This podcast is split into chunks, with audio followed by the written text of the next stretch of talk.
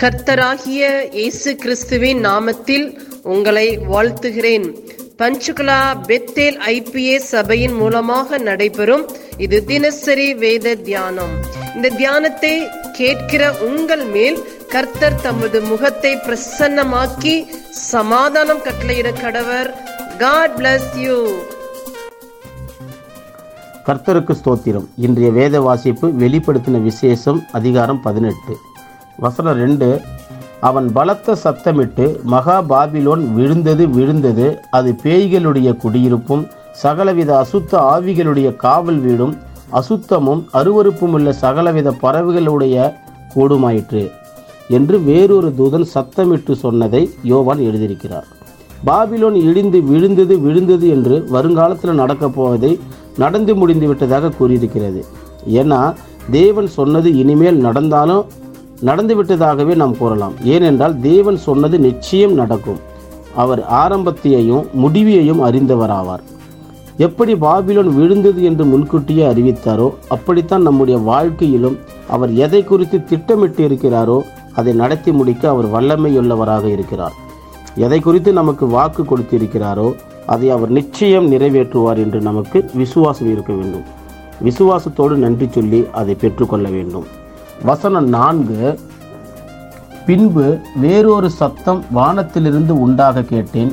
அது என் ஜனங்களே நீங்கள் அவளுடைய பாவங்களுக்கு உடன்படாமலும் அவளுக்கு நேரிடும் வாதைகளில் அகைப்படாமலும் இருக்கும்படிக்கு அவளை விட்டு வெளியே வாருங்கள். அதாவது தேவனுடைய ஜனங்கள் இந்த உலகத்தின் முடிவு மட்டும் இந்த உலகத்தில் காணப்படுவார்கள் என்பதே. உபத்திரவமான காலத்தில் கூட தேவன் தன்னுடைய ஜனங்களை இந்த உலகத்தில் வைத்திருப்பார் என்பதை காட்டுகிறது.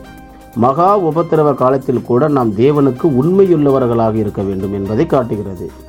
இயேசு கிறிஸ்து சொன்ன ஒரு கதை ஞாபகம் வருது. நூறு ஆடுகள் மேய்த்து கொண்டிருக்கிற மேய்ப்பன் ஒருவன் சாயங்காலமாக தொண்ணூத்தொம்பது ஆடுகளோட வீடு திரும்பவில்லை.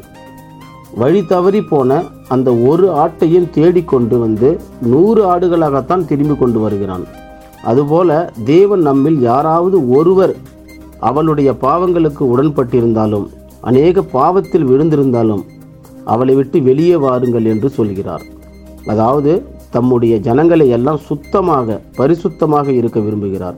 தேவன் விரும்புகிற மாதிரி அனைவரும் உண்மையுள்ளவர்களாக பாவத்திலிருந்து விலகி இருப்போம் நியாயத்திருப்பு வருவதற்கு முன்பாக தன் ஜனங்களை தேவன் பாபிலோனிலிருந்து அழைக்கிறார். தேவனுடைய வார்த்தைக்கு கீழ்ப்படிவோம். நம்முடைய பழைய பாவ சுபாவத்தோடு வாழாமல் நம்முடைய பாவத்தை விட்டு விலகி ஆவியானவராலே வழிநடத்தப்பட வேண்டும். இந்த வார்த்தை நமக்கும் ஒரு எச்சரிப்பு தான் வசனம் ஏழு அவள் தன்னை மகிமைப்படுத்தி செல்வ செருக்காய் வாழ்ந்தது எவ்வளவோ அவ்வளவாய் வாதையையும் துக்கத்தையும் அவளுக்கு கொடுங்கள். நான் ராஜஸ்திரியாய் வீற்றிருக்கிறேன். நான் கைம்பெண் அல்ல நான் துக்கத்தை காண்பதில்லை என்று அவள் தன் இருதயத்திலே எண்ணினாள். நம்முடைய வாழ்க்கையில் இருக்கும் குறைகளை குற்றங்களை குறித்து கர்த்தர் நம்மை உணர்த்தும் பொழுது அதை உணர்ந்து கொள்ளும் இருதயம் நமக்கு இருக்க வேண்டும். அதாவது உல்லாசம் ஆடம்பரம் பெருமை பாவம் சுயநலம் இது எல்லாம் தேவனுக்கு பயம் இல்லாமல் பாபிலோன் பட்டணத்தின் குணமாக இருந்தது. இதை குறித்து எச்சரிப்பு வார்த்தை கூறிய தீர்க்கு தரிசிகள் இவர்களுக்கு பைத்தியமாக தெரிந்தார்கள். இப்படிப்பட்ட குறைகளை கர்த்தர் நமக்கு பாஸ்டர்கள் மூலமாகவோ அல்லது டிவி நிகழ்ச்சியின் மூலமாகவோ புத்தகம் மூலமாகவோ நமக்கு உணர்த்தும் போது அதை உணர்ந்து கொள்ள வேண்டும். யாரையும் குறை கூறாமல் தேவனுடைய வார்த்தைக்கு கீழ்ப்படிந்திருப்போம். இந்த அதிகாரத்தை தொடர்ந்து வாசிப்போம். கர்த்தர் நம் அனைவரையும் ஆசீர்வதிப்பாராக. ஆமேன்.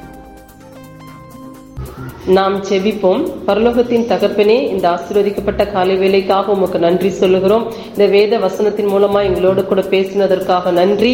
இந்த வேத வசனம் எங்கள் வாழ்வில் கிரியை செய்வதாக உங்களுடைய நாம மகிமைப்படுவதாக இயேசு கிறிஸ்துவின் நாமத்தில் செபிக்கிறோம் எங்கள் ஜீவனுள்ள நல்ல பிதாவே. ஆமேன்.